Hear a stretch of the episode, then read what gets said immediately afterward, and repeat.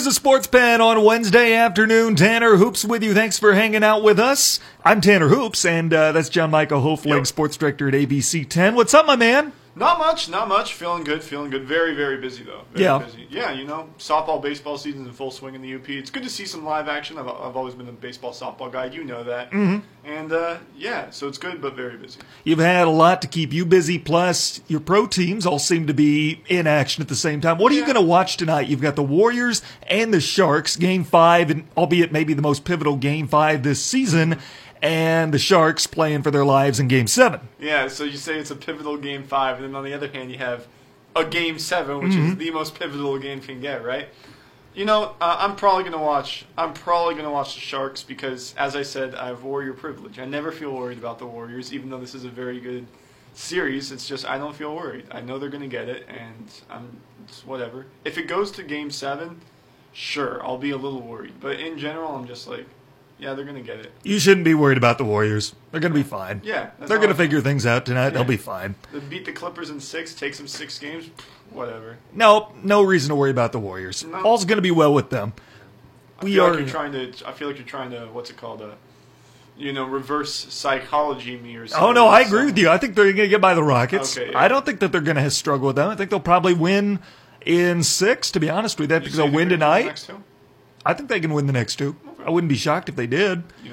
I tell you what, we are going to have the NHL, the NBA to break down over the course of the next hour. Plus, the NMU hockey team released their schedule. We'll get it more into that tomorrow. Grant Potulny, head coach, is going to join me on the sports panel. We'll break down the schedule in depth then. But the MHSAA came out with some major rule changes this morning. Plus, high school coaching vacancies are starting to open up, and we speculate and take a look deeper into that. But first, we'll start in the NHL. Last night, one of the best game sevens we've seen in a long time as the Blues mm-hmm. take down the Stars two to one in double overtime. They win that series four games to three. St. Louis native Patrick Maroon scores the winner, his second game winner in overtime in this series alone. It was a great game. It was a great game. It was a lot of fun. You know, you know what's crazy is because both teams seem like well, okay.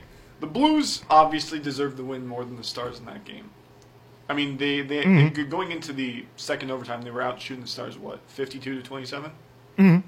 something like that. So obviously they deserved to win more than the Stars, but. At the same time, you were like, "Gosh, Ben Bishop is having such a good game that you wanted the Stars to win at some point." Mm-hmm. Like, when somebody has that great of a game and keeps their team in it so long, you kind you're kind of rooting for them. Right. I mean, you knew it was a matter of time until St. Louis was going to win it. They had the shots on their side. They were dominating the Stars.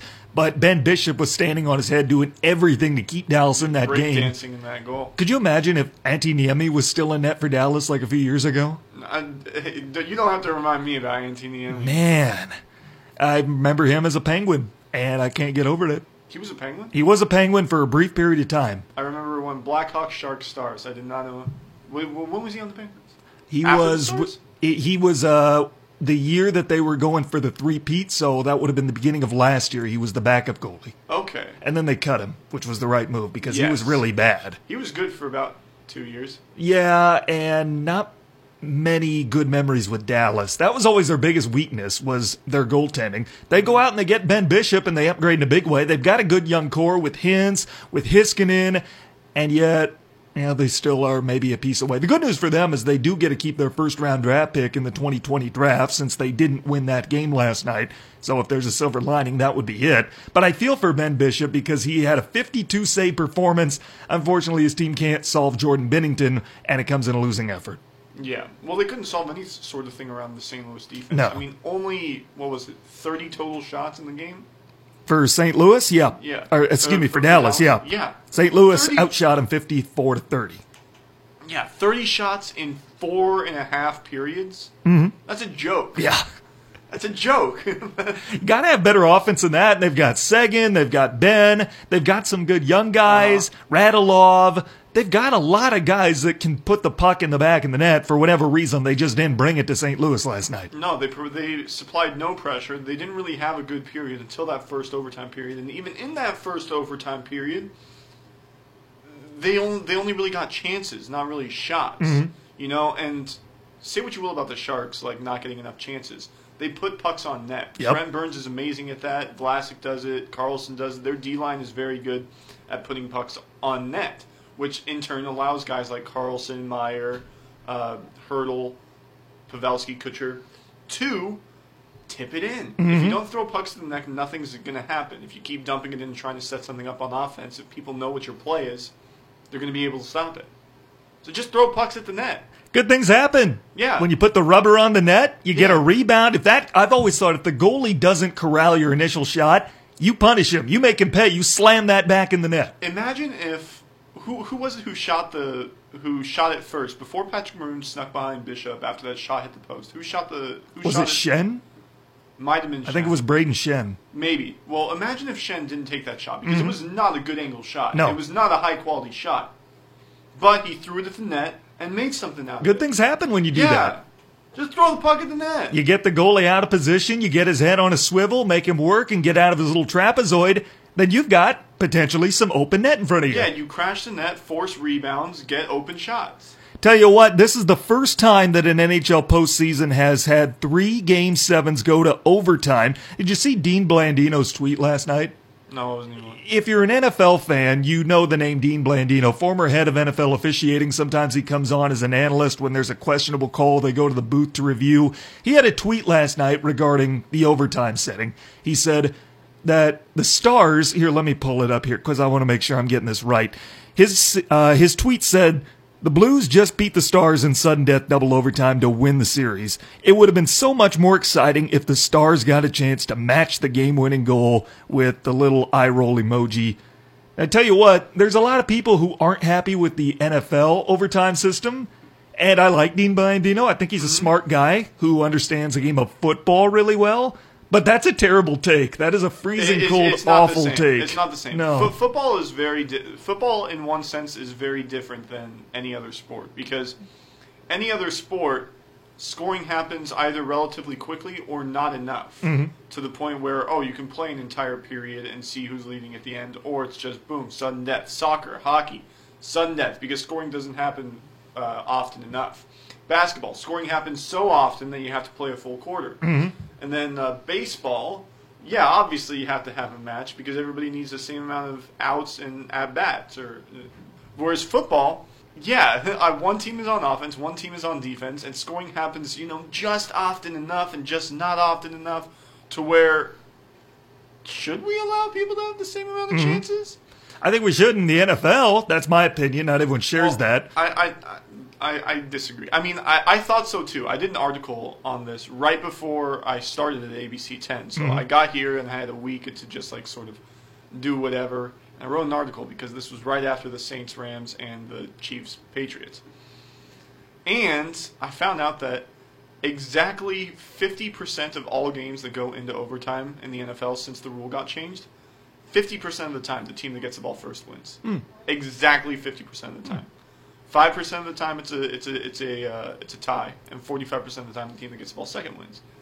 That's that's as fair as you can get. I feel like. I don't know. I don't know. I don't like that a coin toss decides who wins because Well- even in hockey, you say Dean Blandino then followed it up. His tweet, he followed it up with another tweet that said, you know, what if the Blues win the face-off, they go down and score right away, and Dallas never has a chance to touch the puck? Isn't that the same thing as a coin toss deciding who gets the ball first in the NFL? No, because you have a chance to win the face-off. There is some player element there to decide who gets to have opening mm-hmm. possession. You don't have that in the NFL with the coin toss. That's what I don't like about that. Well, would you prefer the college rule set?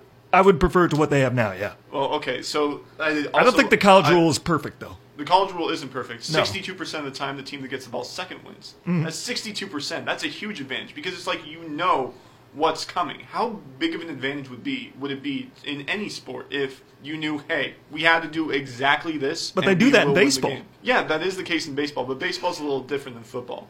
Right. Yeah, yeah. The, the- I don't know. I think that the NFL has it exactly right with what they have.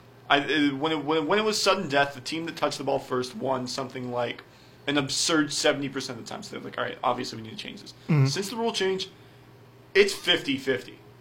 Since the rule change, it is exactly 50 50. There have been 186 overtime games since 2012 when the rule changed, and exactly 93 times has the team that got the ball first won. We could do a full segment on it, but we're running out of time. and I want to get to the Sharks and the Avalanche before we hit the break. Game seven tonight, and apparently, as you said, that's what you're going to be watching. Mm-hmm. Are you feeling going into tonight's game seven? I feel comfortable. Do you? Yeah, I'm not scared of the Avalanche.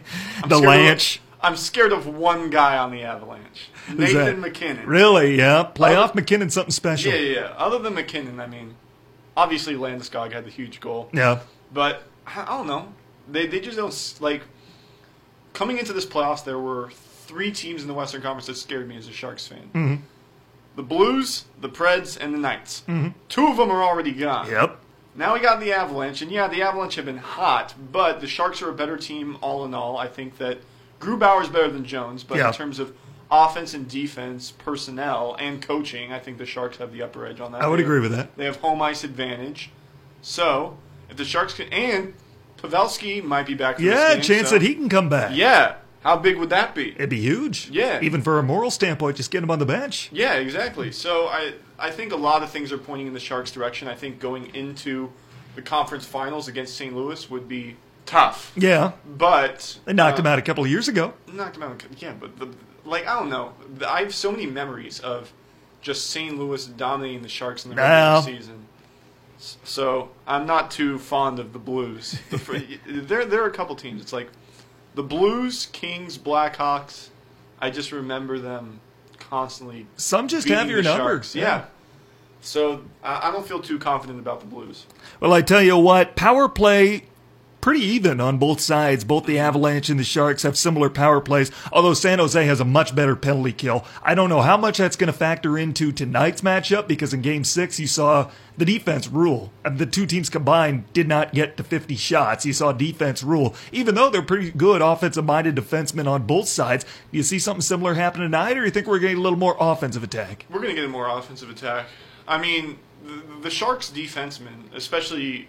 I mean, all right. So the Sharks have six defensemen, right? Mm-hmm. Two of them are offensive-minded defensemen, Burns and Karlsson. Yep. Then you have Vlasic. Like the, the guys who are always on the penalty kill are usually Vlasic and Braun, because they're the two most defensive-minded defensemen on the Sharks, and they're mm-hmm. very good at defense, which is why I like them so much. I mean, Vlasic will never make an All-Star team ever. He doesn't put up the stats to, but he's probably the best defenseman on the Sharks. Yep. So, I love that. But we're gonna, I'm gonna expect to see more out of Hertl because he hasn't really had a big impact on this series. Like at least the later part of this series, he had a big impact in Game Four. Something like that. Yeah, something like that. But uh, I expect to see something out of Hertl, uh, Couture, and on uh, on Colorado's end, Nathan MacKinnon obviously is going to have a big deal. But I wouldn't expect to see much defense. I, I all right, more shots, but maybe less goals. I expect to see. I think that Makar is going to get another assist for Colorado because he seems to be racking those up lately. I'm going to make a call. I think Timo Meier is going to be the difference for San Jose tonight. You know what? He he provides a lot of energy and momentum for the Sharks, and provides a lot of good chances, and makes it. And when I'm watching, I'm always like, "Gosh, the Sharks are dominating this game," and Timo Meier's right in the center of it. But I don't remember the last time I saw Timo Meier's name on that assist or goal sheet. And it's just one of those things. He's a great player, but Mm-hmm. I don't think I don't think he's going to score anything. Maybe get into a fight. There you go. Yeah. it could have something like He'll do that. something extraordinary. Yeah, and you've got Evander Kane. Yeah, Kane's been kind of quiet. Too. Yeah, but he can hit people. yeah. It's kind of like the Ryan Reaves of the Sharks. Uh, here, here, yeah. Here, here's a here's a hot take. Evander Kane will commit a penalty at some point in this game. Freezing cold take. I tell you what, we owe you our first time out. When we come back, we break down the NBA. A couple of thumps last night, plus pivotal games this evening. Next in the Sports Pen and E ESPN UP. Check out the UP's live and local sports talk show, The Sports Pen. Weekday afternoons at 4 on ESPN UP and on the ESPN UP app. Welcome back to the Sports Pen on ESPN UP. Tanner Hoops, John Michael Hofling with you. Thanks for hanging out with us in your Wednesday afternoon. A couple of games that ended up being blowouts in the NBA playoffs last night, beginning in the Eastern Conference. Toronto with a statement win on their home floor. They take down Philadelphia 125 to 89. They lead the series 3-2. Tell you what, I can't say I'm totally surprised that Toronto made a statement on their home floor. Maybe I didn't expect a 36 point butt kicking, but Toronto clearly is a better team than Philadelphia. Toronto uh, has a better coach, in my Mm-hmm. opinion, and they have the best player on the floor. Easily. Yeah, Kawhi. Le- no, no offense to Joel Embiid. He's a fantastic player, great rapper, whatever. Mm-hmm. But Kawhi Leonard is just something.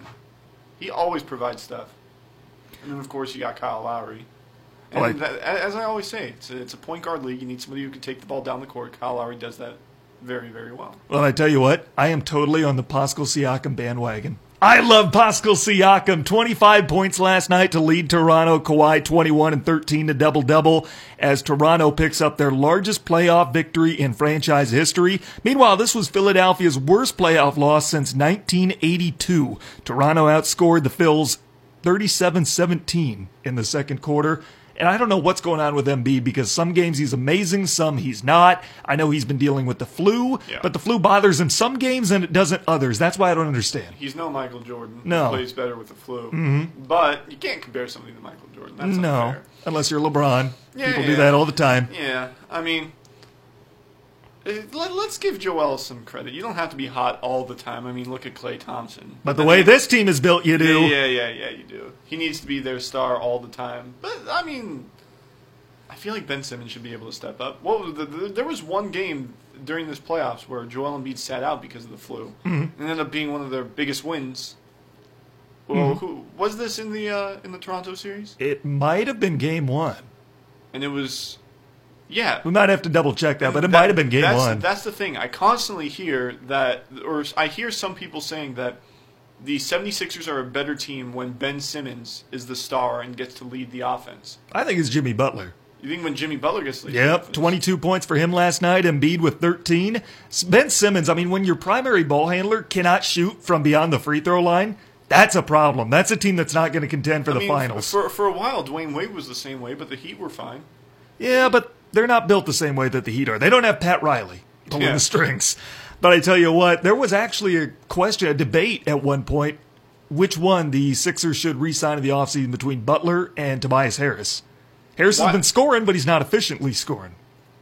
Well, there is still a question, and it's just a matter of funds, I feel like, at that point. We obviously know who the better player is. Right. But it's a matter of if you want to be able to keep Embiid and Simmons, who are both on, you know, smaller contracts than mm-hmm. Butler. It's would you still be able to retain those two if you keep Butler and sign him to a massive contract? Because you know how Butler is. If he doesn't feel like mm-hmm. he's getting paid what he what he's owed, or if he's not getting paid what he's worth, it might turn into something. How much pressure is on Elton Brand right now? They're about to get knocked out of the series maybe in six games after he goes all in, brings in Harris and Butler, and now you're probably not going to be able to re-sign both of them, and you're going to come up arguably two games short of the conference finals. I don't think he's under that much fire. No, I mean, it's a step forward from last year. I feel it like. is. Yeah. I mean, as long as you keep moving forward, obviously they didn't think the process was completed. Mm-hmm. I mean, they thought LeBron was going to be the, the finishing touch to the process, right? And Jimmy Butler is no LeBron. No, No. So they still need one more piece, and I feel like they think that they think even if they can't re-sign Jimmy Butler, just adding one more piece, maybe Kevin Durant, maybe, mm. or I think Klay Thompson would fit more in their system. okay, yeah, I Yeah. could see it. I don't want it to happen, but I could see it happening. Word, word word is Klay Thompson wants out of Golden State. I wouldn't doubt it if he does. I wouldn't doubt it. I think that they would rather have Kevin Durant walk, but Yeah. Klay Thompson, I wouldn't doubt it I if would he does say leave. if they were able to retain all three of their big three, which is Embiid, Simmons, and Butler, Mm-hmm. Klay Thompson would be a supernatural fit. Mm-hmm. It would flow so effortlessly because Klay Thompson's not anybody, who's going to take away from media attention. right. Um, the, the the 76ers' biggest problem right now is their three point shooting isn't up to par, Right. and their defense. Mm-hmm. You have a guy who's a lockdown defender and a three point shooter just sitting there on the free agent market. It's it's astronomical how how well Klay Thompson fits. Klay Thompson is a guy who fits into almost every NBA system. Plus, you can shop JJ Redick. Yeah, that's Yeah, true. Put him in Redick's spot. He's an upgrade over him, and Redick's still valuable to somebody. Mm-hmm. See if you can get a nice return piece probably, back from you him. probably ship Redick to the Rockets because the Rockets love those kind of guys. he work in that system well too. It'd be a good fit for him. But I tell you what, if I were the 76ers, if I were Brett Brown, I would stick Ben Simmons in the gym all by himself every day this summer and not let him inside the arc. Just make him put up like a thousand three pointers a day until he can finally hit them with some consistency. Like, I don't want to say there's going to be like shock therapy or something, but you got to have some kind of incentive to What make was- him hit. What was that thing? Um, well, this is sort of relating the NHL to the NBA, but one of my favorite Sharks players of all time, Mm-hmm. Jonathan Cheechoo, Mm. a Rocket Richard Trophy winner in 2006. You know, the most unlikely Rocket Richard winner you'll ever see ever. But he used to say that he would shoot 500 pucks at the end of practice every day after everybody left the ice. Hmm. And I was always like, that's dedication. Somebody who wanted to get good at scoring goals, so he shoots 500 pucks every day. Ben Simmons needs to do something like that. He has to. I mean, you have to in 2019. In this mm-hmm. day and age in the NBA, you have to be able to shoot from beyond the free throw line. Yeah, because what was coming in, Ben Simmons was like, oh, his athleticism. Mm-hmm. He's been great athletically, Yeah. but that's not everything. And he hasn't had a good postseason. He's No. had one good playoff game this year. Uh, he was one. What was the game last year where he got one point? Right? Was It that against Boston? I think it was against Boston. It was in the playoffs too. Mm-hmm. Like, You have to be better. As a Yeah. starting point guard in the NBA, that's not acceptable. yeah, and especially as a guy who was heralded as oh the the savior of the franchise or whatever. It's fine if you do great stuff in the regular season, but that's not where you're going to make your name. It's not where you're going to make your money. And it's not where you're going to live up to your number one overall rookie of the year. Sat out for a year, but we're still super hyped for him. Hype. I don't think they will trade him, but what would be the best value they could get back for a point guard who can't shoot? I, I guarantee if they had a team that shot more effectively from three, well, okay, Chris Paul, they have Chris Paul, but the if it, let's say the Rockets didn't have Chris Paul, mm-hmm. they would not be able to facilitate balls to open to open men outside the arc. Mm-hmm. So you would need somebody else who just is able to do that. And I'm not saying Ben Simmons is better than Chris Paul. He's not. In terms of uh, in terms of court vision and defense, Ben Simmons is as good as Chris Paul. So Chris Paul doesn't even need to shoot in that system. Like, yeah, it helps, and you know when they're guarding Harden, Capela, like the ability for Chris Paul to just be able to maneuver and score. But uh, Ben Simmons is better inside, better at scoring inside the paint, inside two point line or inside the three point line. My bad. My bad. So you put Ben Simmons on the Rockets. That's something spectacular. You put him on. What's another team that lives and dies? You put him on Milwaukee. I mean, Eric Bledsoe is not as good as Ben Simmons, in my opinion. But uh, I, he'd fit better on the Rockets because you know when it when it comes to Milwaukee, Milwaukee lives and dies by the three pointer too. But they have they already have a guy who can go inside and dominate inside the paint, and that's Giannis. So they don't really need another one of those guys. I feel like Ben Simmons is not actually a point guard. He's just a glorified four that can handle the ball. Yeah, well, th- that's fine in my opinion. Well, the, the thing is, if he's going to play point guard, I agree with you that he can be a facilitator and he can be an effective one at that, but not for a team that's going to contend for a championship. Because if you are going to do that for a team that's going to contend for a championship, you can't be the primary point guard. Like Kyrie Irving right now. He's not shooting the ball well, he's being a facilitator, and he's a great player. He's doing a good job at facilitating, albeit he's not an effective scorer right now. Boston's not going to win the NBA Finals with him doing that. Well, they're not going to win the NBA Finals, but they're still a good team. They are a good team. Yeah, yeah, they're they're a good team, and I think that you know if I th- I think they'll win the game uh, tonight. Do you? Yeah. Okay. You and Shaq are optimistic for the Celtics? Oh, Well, I think the Celtics they match up well with the Bucks, and it would just seem like a shame if they went down to six. Uh, we will preview that one here in a moment, but I want to get to the Nuggets and Blazers, the other game from last night. Another blowout. It was close after the first quarter. It was a six point game, even though Denver scored 31 in the opening frame. They take down the Blazers 124 to 98, and they grab a 3 2 series lead. I think this one is over. I think they go to Portland and they win it in game six. I agree. I think that the Denver Nuggets are just a better team in all aspects, other than point guard. Mm-hmm. Nikola Jokic is playing on an absolutely insane level. He's great. 25 points, 19 boards last night. He was Yeah. unstoppable. And then how about Paul Millsap reminding people he's still in the league? 24 points on 9 of 17 shooting. Yeah, Paul Millsap was the guy who, coming into the season, I was like, he's their biggest offseason acquisition. It's going to go by the by, by the wayside. Mm-hmm. Nobody's going to give it any due credit, and it's going to pay dividends. Yeah. And yeah, he's still got something to contribute. Yeah. Out of strictly guys at the five position alone, not necessarily big man, but five. So probably not Giannis. I'd consider him a four. Is Jokic the best five in the NBA right now? Right now, yeah, Yeah. yeah. It's hard to argue against him. The only people that come even close are, in my opinion, Karl Anthony Towns and Joel Embiid. I still think he's better than both of those Yeah, two. I would say he's better than both of them. I would well. consider Giannis a four, right? Would you? Well, I, well, what about Anthony Davis? That's a good one. That's a good one. Okay, Anthony Davis would be the one. Yeah, that's a good one. He might be the only one that could challenge Jokic right now. Yeah, yeah. I like that. But the Joker has the team around him to support him. He does. a- Amazingly, he- with he- Jamal Murray, Will Barton. He's got the team. I love Mike Malone. And that's the question. Mm-hmm. Do you think Budenholzer and Malone wins Coach of the Year this year? I think they are the most deserving. If if they don't, then Prior- something's wrong. Prior to the season. So, you know, I think Budenholzer's been great. I think he deserves it a little more than Malone. But at the same time, I kind of want Malone to get it. It was an emotional night for Malone last night. He lives in the neighborhood where the school shooting occurred out in Denver, and it was obviously tragic news. I know it was on the minds of a lot of those guys. They come out and have a fantastic game. I know that uh, the Avalanche, I'm sure there will be a recognition in San Jose tonight for uh, the tragedy that occurred yesterday. How about this with Enes Kanter, though, for the uh, Trailblazers? Started the season with the Knicks. He's from Turkey, and he's observing Ramadan he announced that before the game, you know, because he's been fasting for Ramadan, he's been reaching out to Hakeem Olajuwon for tips on how to be a pro basketball player while still observing Ramadan. He says that his plan is to fill up on water and that someone may bring him a peanut butter and jelly sandwich on the bench during the game. Hey, that's cheating. You can't do that. Can you eat on the bench? Is that legal? I don't know. Well, Like I know with religious reasons, he might actually have a case for someone to let him do it. when it. you're on the bench, you can straight you can go out 15 feet on the court to celebrate one of your teammates' dunk. So I don't think there's anything you can't do on the bench. So that's what I'm going to be on the lookout for in Game Six. Will Enes Kanter be eating a peanut butter and jelly sandwich on the bench? People are going to be on that more than the Starbucks cup in Game of Thrones.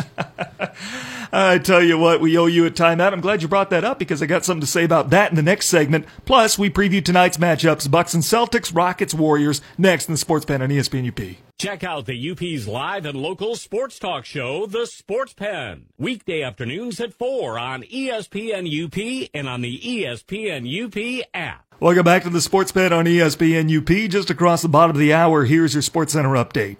Last night, Mike Fiers tossed his second career no-hitter as the A's beat Cincinnati 2-0. Fiers is the 35th pitcher to throw multiple no-hitters in his career. He's just the eighth to do so on multiple teams. Boston Bruins defenseman Charlie McAvoy has been suspended for game one of the Eastern Conference Final for a hit to the head of Columbus's Josh Anderson in the conference semis. And finally, HBO has edited its most recent episode, which aired Sunday. In the episode, a Starbucks coffee cup is clearly visible in the shot. How was that? You, I mean, did you notice it when you watched it? I know you're a big Game of Thrones fan. I, I mean, I am. I'm becoming less of a Game of Thrones fan because, you know, they digitally removed the cup. Now let's just digitally remove all of seasons seven and eight, and then I'll be really happy. Those sucked, man. So, yeah. Uh, it, it- I didn't notice it, and I don't think it was a big deal. Like, mistakes happen, sure. You think it was Emilia Clarke's? Oh, definitely. Yeah. Look at her. Some intern got fired for it. She No, blamed I- it on some intern. No, I doubt an intern got. I mean, uh, think about it, though. It was a year and a half since the end of season 7 Mm-hmm. You have a year and a half to edit that out. And you How did nobody notice it? And, and you don't. and, and I mean, get, look. The the episode came out Sunday. Mm-hmm. It took them two days to edit it out. two days. Some blogger most. noticed it. Yeah. Live on TV. Yeah. So how do you not do that? I tell you what, uh, the Celtics and Bucks. Hopefully, that's more watchable than the Game of Thrones has been so, lately, man. Compared to Michael's opinion. Not a big fan of where the show's gone lately. No, not at all. I tell you what, it seems like shows are just getting lazier and lazier as they get Hey, deeper. hey, like some, there's some shows. there's that- some, like there's The Walking Dead. Walking Dead, it's gotten better. I feel. I think It- it's gotten lazier. It had a it had a lull. It had a real lull in the mid season, but it's Mm-hmm. gotten better as of late. I feel like Are they still making episodes? I'm not caught up. I'm not caught up either. But I I'm think, like I five seasons behind. I'm not five seasons. Right. I mean, Breaking Bad was good all the way through. I've I never I- you watched know, Breaking Bad I either. loved the end of Lost. Okay, Never seen Lost. There. I mean, it gets a lot of flack, but Lost was a good show through and through, in my opinion. Well, I tell you what, hopefully that the Bucks and Celtics are good TV tonight. Game 5 in Milwaukee, the Bucks with a chance to close it out. They lead the series 3 games to 1. Tonight the Celtics try to do something only 11 other teams have ever done, and that's come back from a 3-1 deficit in the NBA playoffs. The Celtics, however, have done it twice. Them and Houston are the only teams that do it multiple times. Still though, I'm not optimistic. I wouldn't be optimistic. I'm not. I'm not even optimistic they win tonight. I'm glad to hear you are, and Shaq is. Mm-hmm. Charles Barkley is not optimistic for the Celtics. He thinks Milwaukee's going to close it out tonight and then win the finals. I got to say, I Well- think Milwaukee is going to close it out tonight. Frankly, it's just I don't think Milwaukee would have won that game had George Hill not gone off when Middleton and Giannis got into mm-hmm. foul trouble. And I would doubt that if the same thing happened tonight, it'd be the same outcome. Mm-hmm. I doubt a guy like George Hill, like Brook Lopez, would be able to carry, or, and like Pat Connaughton, would be able to carry the team offensively once again. So, it, it, I just feel like you know they're up three one. Maybe rest Giannis and Middleton a little bit, and Boston's going to get out to an early first quarter, w- one and a half quarters lead, and and blow it. Milwaukee- They always do. You think they're going to blow it? That I know they always get out to good leads. They've won every fourth quarter this series, and they're one and three. well, it's because they've been it's because they've been behind. Uh, but here, I think they'll be ahead going. I mean, they were ahead at the end of the first half two nights ago. right. But it just wasn't the same because in the third, that's when George Hill took over. So I think you know it's not going to be the same sort of effort from George Hill. You know they'll be ahead at the end of three. Maybe Giannis will come back, and maybe this is the first time that Boston doesn't win a fourth quarter, but they'll still win the game. Tell you what, if anyone's going to beat Boston, I'm glad it's Pat Connaughton. I like the way he stepped up. He's kind of taken on that role for Malcolm Brogdon. I like Connaughton, though. What kind of role does Brogdon have when he comes back? Does he fit seamlessly right back into No. his role? No, he doesn't. No? No, I think in fact there's a couple games where he maybe doesn't have any role. Hmm. He just sort of comes in when there's you know you're resting your other guys Mm-hmm. Because Brogdon has to has to figure out where he fits into the well not Brogdon but Budenholzer needs to figure out where Right. because you have some that's been working so well. You're seven and one in the playoffs. Mm-hmm. So Like, are they a better team without him? are they? No, I doubt it. he was so efficient during the regular season, but they've looked really. I mean, Boston's not a bad team. Detroit, you know, they were under 500 now that they've ended the season, but Boston's a good team, and they've handled him pretty well. And I give a ton of credit to Budenholzer. He just flat out out coached Brad Stevens in this series. Stevens has taken a step backwards since last year. I mean, let's be honest, but. Brogdon, it's going to take a little time, I feel like, for him once he gets back. He's not going to be the immediate impact player right away. You know, it's going to take him a little time to get back into the rotation. Yeah, that sounds about right. Yeah. Yeah, that's sort of, sort of how I feel about it. Brogdon's one of those guys. Nobody remembers that he won Rookie of the Year in twenty uh, in 2017. But I think, like you said, he's very efficient and he works well in that system. But they're not as effective, which No. is weird. I don't know what to expect It's out like tonight. Demarcus Cousins. You, you all, like you look at Demarcus Cousins. Everywhere he's been, he's been amazing, right? Mm-hmm. But he never wins because when he's on the floor, his teams just don't do as well, which is weird. Unless he joins the Warriors. No, even still, I think the Warriors are hot take a better team with Bogut, And- or, or the Hampton Five, which is the big four. I think there's an argument to be made there. Yeah. I do, because Bogut's one of the best ball screeners. All that team needs is the slightest bit of space. Exactly. So I don't know what happens if Cousins is able to get back in time for the finals. He's trying to. He's trying to work his way back. It's the same sort of. It's the same problem Mm-hmm. where you don't know. It, it's the same. It's the Brogdon problem. The Brogdon. What's the word? Fallacy, Mm-hmm. shall we say? Mm. Where you have a player who's better than most other players on your team, but you just don't seem to do as well. So do you play him or do you not? Tell you what, here's a two part question for you. Is tonight or whenever the Celtics lose this series, will it be Kyrie Irving's last game in a Celtics uniform? Yes. And part two, are his teammates going to help him pack? Because I'm starting to get the feeling his team doesn't want him there. Yes, I, I would agree with both of those assessments because mm-hmm. his team doesn't want him there, which only furthers Kyrie Irving's reason to leave. Boston better pay him. I doubt Boston wants him to stay, like in terms of the front office, because his teammates don't like him. But if they do want him to stay, they're going to have to pay him just a ton, mm-hmm. just a ton. But I, I, I think that you know New York traded Porzingis to open the door for guys like Durant and Irving, so I doubt they'll be able to match whatever New York puts out. Well, I tell you what, uh, I don't know if he's going to want to go to New York because they'll probably win a max of 26 games. Him alone, they get maybe Durant or Zion, Well, the reason he maybe. want- the reason he wanted to leave Cleveland was because he wanted to be the superstar, right? Well, and he is that in Boston, but wouldn't it be a step down just to be a superstar with less talent around him in New York? Yeah, but Like the New- only reason he would want to go to New York would be the money. well, and also it's New York. That's a national level market. That's It a. Mm-hmm. global level market. That's New York, Madison Square Garden.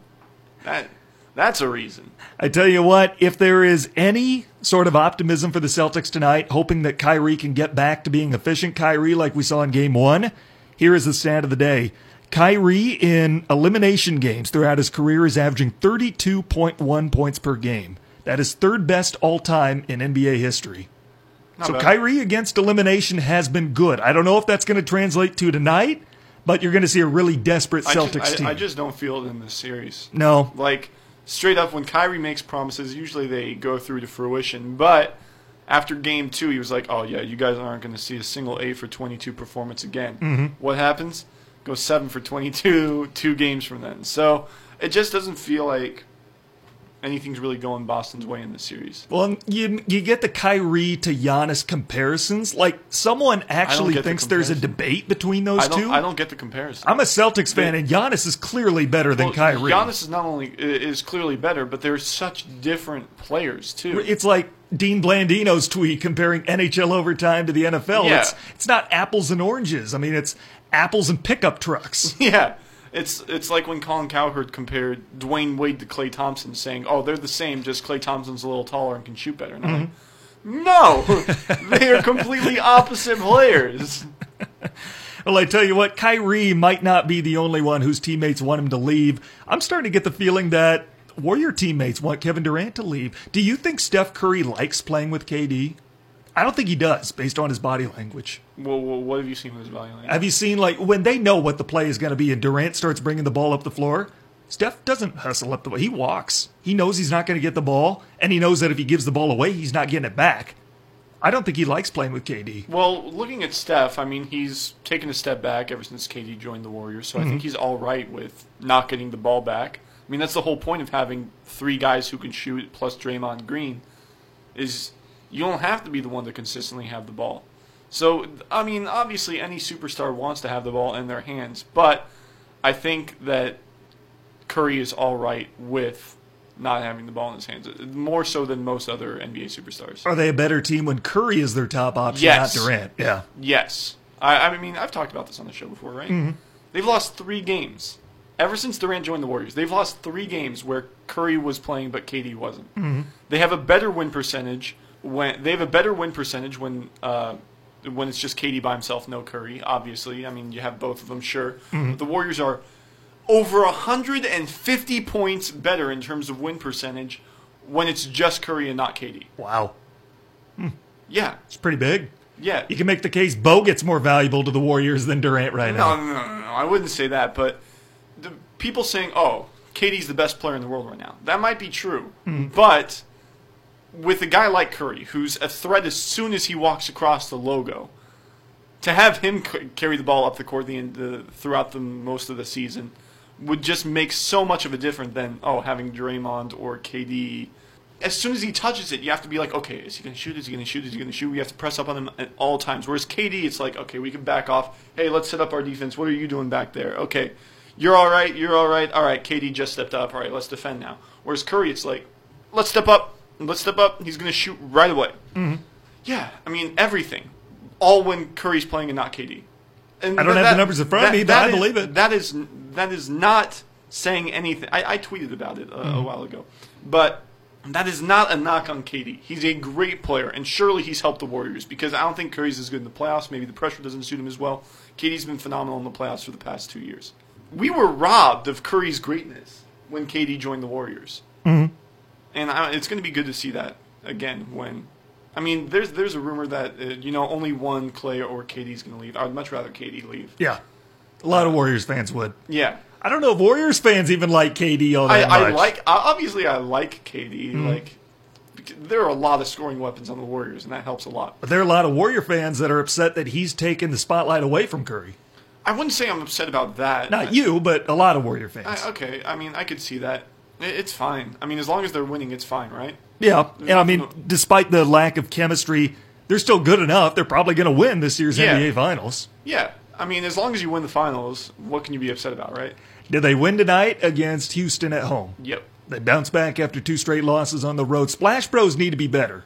They need to be better. They do. Yeah. And they will be. I mean, they're not going to go 8 for Well, 33 from behind the arc again. That's the whole thing. Is you know, would Curry be better if he got? It, would it's without KD, they wouldn't be winning this series, right? That's uh, from, Really? from from from well from the looks of it. Because don't know. Just just from a statistical standpoint, I mean, just look at the stats. You're like, oh, KD is scoring th- over 30 points a game. Right, right. But he takes that away from Steph and Klay. I think they would make up for it. Yeah, but people are saying that, or some people are saying Mm-hmm. that without KD, oh, Steph and Klay just haven't been efficient. So even without KD, even if they got picked up the slack, it wouldn't translate because KD's been so efficient. But I, I don't know how I feel about that. Well, I tell you what, we owe you our last time out. When we come back, we've had some big news at the high school level, some coaching vacancies, plus breaking news regarding playoff format coming out of Lansing this morning. Break it down next in the Sports Pen on ESPN UP. Check out the UP's live and local sports talk show, The Sports Pen. Weekday afternoons at 4 on ESPN UP and on the ESPN UP app. Welcome back to the Sports Pen on ESPN UP. Tanner Hoops with you. John Michael Hofling in studio with us. Thanks for hanging out with us in your Wednesday afternoon. If you missed any part of the show, check it out on demand. Get the free mobile app from the Apple iStore or Google Play. Just search ESPN UP.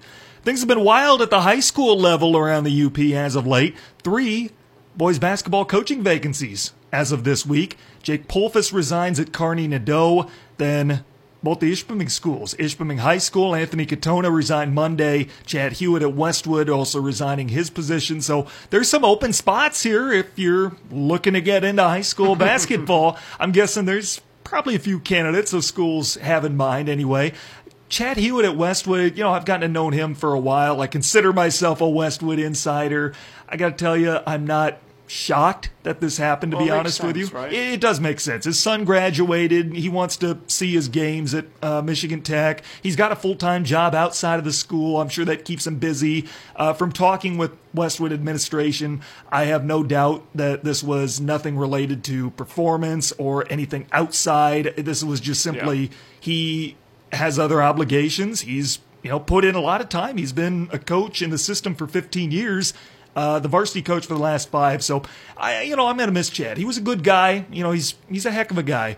Uh, but you know, I do understand why this happened, and I'm looking forward to see who his replacement will be. They're hoping to have him in place by the end of the school year. Yeah, I mean, like you said, it makes sense. Who do you think the replacement is going to be? I have no idea yet. No clue. A lot of speculation. You're a Westwood insider. I'd consider myself an insider, but nothing that we can go public with yet. Okay, okay. So, So, you so I'm kind oh, of like Westwood's Woj. I like to consider myself. you're, you're just you're just playing by ear. but right I now. make sure that I respect my sources and I don't try to spoil anything before the time is right. a man of integrity. I like to, I consider myself that, yeah. Yeah, yeah. The Ishpeming job, I was a little bit more surprised with. Uh, Anthony Katona announced his resignment on Monday night. You know, and Ishpeming struggled the last couple of years. I did think that he's a young coach. I still do. I think he's a young coach with a lot of potential. Uh, there's some, there's a learning curve, and I think he needed a few more years uh, to really come into his own. I think he can definitely coach again. I don't know if it's going to be at Ishpeming or where, but I think he has a lot of basketball knowledge. He was a great player himself back in the day. I'm not sure who Ishpeming is going to get to replace him, but I tell you what, it's been a tough offseason coaching wise for Ishpeming High School. They've got to replace a legendary football coach, and now the mm-hmm. basketball job is open. Yeah, a lot of spots open. Yeah. I wonder if it's anything about because he's young and has a great basketball mind. Maybe he's like, maybe I can get a job somewhere else. I mean, it could be. I I don't know what the situation was. I know they did struggle this year. I don't pin a lot of that on him. I know they lost some practice time uh, with the extended football season, but you know, I know he won't make excuses for himself and what have you. I do think he's a smart coach and he'll get another chance. Maybe not at Ishpeming, but he'll get a chance somewhere else. I was a little bit more surprised by this one though. I'm going to be excited to see who they uh, end up getting to replace him. They're going to try and have that, I'm sure, before the end of the school year. Rumor has it that we're about 12 days away from the announcement of the Hematites' new football coach. Wow. First time in 20 something years that there'll be a new head football coach at Ishpeming. yeah, I wonder if they remember how to do it. It's been a while. Yeah. I It's been a long time. I, I never got to meet Jeff Olson, which I mm-hmm. feel kind of cheated on because I came right at the end of football season or a couple of weeks after the end of football season. But for like the, the one thing is, I've talked to a lot of the football coaches around the UP, and I, I don't even have to bring them up. Mm-hmm. They'll just be like, you know, Jeff laid a really nice foundation for us, and it's been you know incredible to see him work, and watching him leave is going to be tough. And I'm just like, he's not only got the respect of everybody because of his football knowledge, but he just apparently is a great guy, and with what he's been through, mm-hmm. it's phenomenal to see him come out on top like he's done time and time again. I've heard so many comparisons to him as the Belichick of the UP, partly because of his success, partly because his coaching tree expands so Yeah. so far around the UP. Scott Sergel at Westwood, Dion Brown at Gwinn. He's touched a lot of guys' lives, and I haven't heard a bad word about him. Yeah, that's the thing. You you don't hear anything bad. Nobody is, and obviously you know you gotta you gotta respect him a little bit because he's been around so long and stuff. But I think nobody, truly, nobody in the UP actually dislikes him as a coach and a man. Mm-hmm. That's just phenomenal to see. Yeah, everyone respects him. I think more as a man than a coach, but pretty highly in both aspects. Yeah, exactly.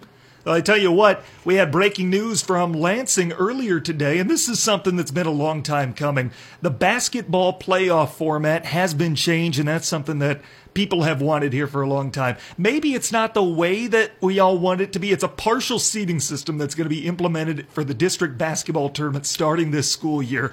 There was a lot of complaints about it was a completely blind draw. You, you could have the two best teams playing in the first round, like we had in the girls' district basketball tournament with Westwood playing Negaunee. They had to play in the first round. That is going to be changed so that the top two teams in each district are going to be put on opposite sides of the bracket, so the only way they meet would be in the district final. They're going to base this off of a point system, somewhat of a strength of schedule, a power ranking almost, to determine the top two. The other four spots will all be blind draw, but it's a step in the right direction. I would have Yeah. liked to seen the whole thing seeded, but at least it's a step in the right direction. Well, it's a step in the right direction, but I think, as you said, strength of schedule. That those three words bother me because I think that's going to hurt UP schools. Yeah. I, I think so. I mean, take take a look. The thing is happening in Lansing. That's what they know. They they're used to seeing a lot of uh, lower peninsula schools, whatever, or lower Michigan schools. So now it's like, all right, we have to put this UP team in. This UP team, like, who would? I I don't think a single person thought St. Ignace was going to be as good as they were, hmm. right? A single person in the lower peninsula, at least. Like, but everybody here knew how good they were and was Right. like, they, they had a pretty good chance.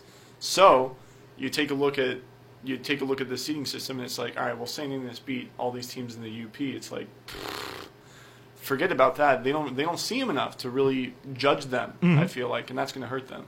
Well, I tell you what, a lot of these districts here in the UP, especially in divisions two through four, most of the districts will be comprised of only UP teams. So I don't know how much it affects them. But for Marquette playing in Division one, that certainly could be a factor as far as Marquette getting one of the top two seeds. And obviously, they have an established basketball program that's been good for a long time, both in girls and boys.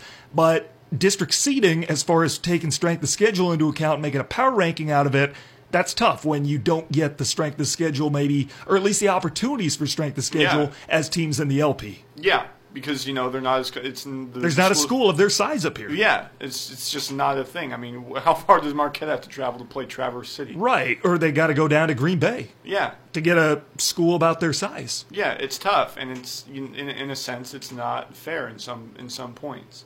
That being said, I mean I think Marquette has the tools to consistently keep moving forward and get back every single year, and eventually they'll catch on. But in terms of the first couple years, it's just going to be like, what the heck, man?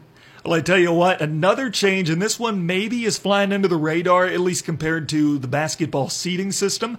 But football, starting in the 2020 school year, will no longer require you to win six games to make the playoffs, which I think is a good move. I like that. I think it's a good move too. I do, yeah. Uh, they're going to go on a point system again. This is where strength of schedule will come into factor, and again, that will be tougher for bigger schools like Marquette. It will a little bit more than basketball though, because districts are a lot more spread out. Where you might very well have two UP teams and two LP teams in the same district, even at like the Division Six level. One thing about the, the one thing about the football thing, it's going to be pretty much the same. I feel like because you know you're not going to win six games, so you don't have to play as many games. So like, what's the difference? It's just going to be like it's uh, the teams are going to play tougher competition. I feel like, but maybe play less games, maybe put less games on their schedule because it's like, oh, you know. We don't have to win as many games, so let's just see where we are, where we match up with these great teams and it's just going to lead to the same sort of seeding, same the same teams that would have made it had it been six games to make it to the playoffs. And it's especially important with the formation of the Westpac Football Conference a few years ago because we saw significantly less Upper Peninsula teams make the football playoffs this year as compared to recent years. And a lot of that is because the Westpac has a statement that says you can only play teams within the Westpac. There are no non conference games. They're in two different divisions, so there are two games that you play in the other division. Uh, they have a big school division, small school, so you play the seven other teams in your division and then two from the other division to make your nine game schedule. So you have a lot of these Westpac teams that are good enough to get to six wins, beaten up on each other, and they don't necessarily get to six wins because of that. I think this benefits Westpac schools quite a bit because they're not beating up on each other. I mean, it reminds me of the Pac-12 a couple years ago, mm-hmm. in, in that sense, where you had a bunch of good teams that would just consistently beat up on each other, who weren't on the same level as say Alabama or Clemson or uh, LSU in that regard, but they were good enough to possibly make the playoffs, but they just beat up on each other, mm-hmm. and ended up being costly for them. And that's one thing I like about high school football is they don't look at just strictly record, or at least now they're not going to. It's going to be who'd you play, how'd you compete, where should you stand? Well, it gives you incentive for how you schedule as well, because even if you get some powerhouse on your schedule, you get percentage points. They call them playoff points for having a quote good loss. And that's a direct quote from the MHSAA. They give you percentage points for a good loss. That's a, that's great. That's yeah. a great move in the right direction. It is. It enhances strength of schedule. It encourages teams to schedule tougher. Yeah, it, I, I love that because mm-hmm. you want to you want to test your things. You want to test your kids. You want to test your ability to see where you would compete with the best of the best, right? What else is there you can ask for? Right. Right. You know, they're doing the right thing going I mean, this if, route. If you want to win six games, why not just let's find six out of our league in terms of we are going to crush them schools. Mm-hmm. If you're a school the size of Marquette, let's just go get schools the size of like I don't know, Watersmeet. Let's uh, something like that. So this is good it is a good move, and I think this is a step in the right direction. Again, this doesn't, it gives you the chance to schedule for that. You know, it's not going to happen this season. A lot of schedules are already in place, but for 2020, this is an absolutely good move. It encourages enhancing your strength of schedule because, you know, even if you play a team that's mammothly good, it still can go down as a good loss. So I like this move out of the MHSAA. I think they got a lot of things right, and I give them credit for listening to the coaches, listening to the fans, the talking heads, and they took a lot of those needs in consideration and they did the right thing with it. Isn't it great when people listen to Finally, yeah. yes. They actually decided to take our wants and needs into consideration. And they were like, maybe these people have the right mindset. Tell you what, we are out of time as always. Appreciate you tuning in. Hour goes by fast, doesn't it? Yeah, it does. Anything that you want to plug over at ABC 10? Nothing I got to plug right now. I mean, keep watching. I always love making the Michaels Monday Minutes and enjoy doing those. If you if you enjoy them too, just let me know what you think I should talk about. I'd love to hear what you guys have to say about that. So yeah, email me Michael at abc10up.com and just let me know. That is it for us in the Sports Pen. For John Michael Hofling, I'm Tanner Hoops. Thanks for listening on ESPN UP WZAM Ishpeming Marquette.